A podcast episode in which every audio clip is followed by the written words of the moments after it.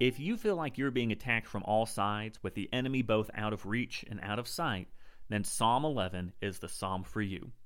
David finds himself with the wicked bending their bows and ready to let loose at him. And David, he can't reach them, but they can certainly reach him. And what's more, we're told they shoot from the dark. David doesn't even know where this attack is coming from.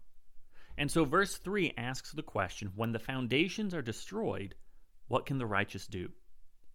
The wicked aren't just shooting at David, they're destroying the very foundations of an ordered and just society.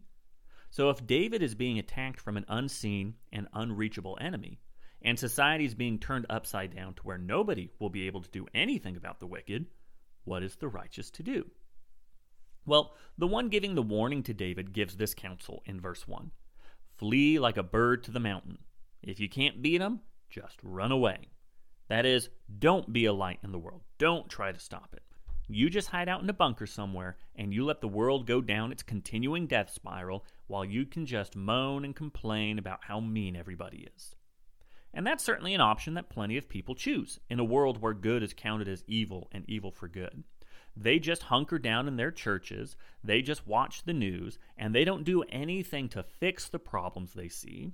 They just try to withdraw as much as they can from society, thinking that they're powerless. Having had a target on their back all their lives, it's just time to give up. But that's exactly what the wicked want you to do. They want you to stop being good. They want you to stop trying.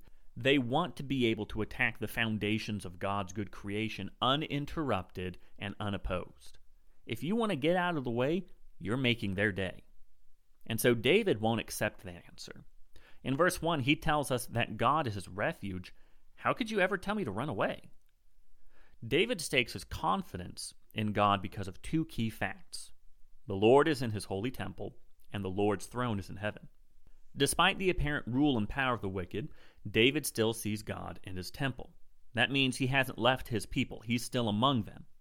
And on top of that, he sees God's throne in heaven, which means it is above the world and all other powers unable to be reached by any arrow of the enemy.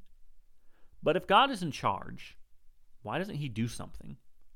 David does assert that God's eyes are open, but when we look at him, all we can see are his closed eyelids. So what's the hangup? David sees the moment of terror as a test. When the world's being turned upside down, and the only option you have is to flee, are you going to trust that God is still in charge? Are you going to stay true to his words or join in with the wicked? Are you just going to give up and just run away? Back to verse 3 what can the righteous do? Well, they can continue to trust in God like David did. Trust that his eyes do see the wicked and that he's going to punish them. Trust that his eyes see the righteous and that the upright will see God face to face.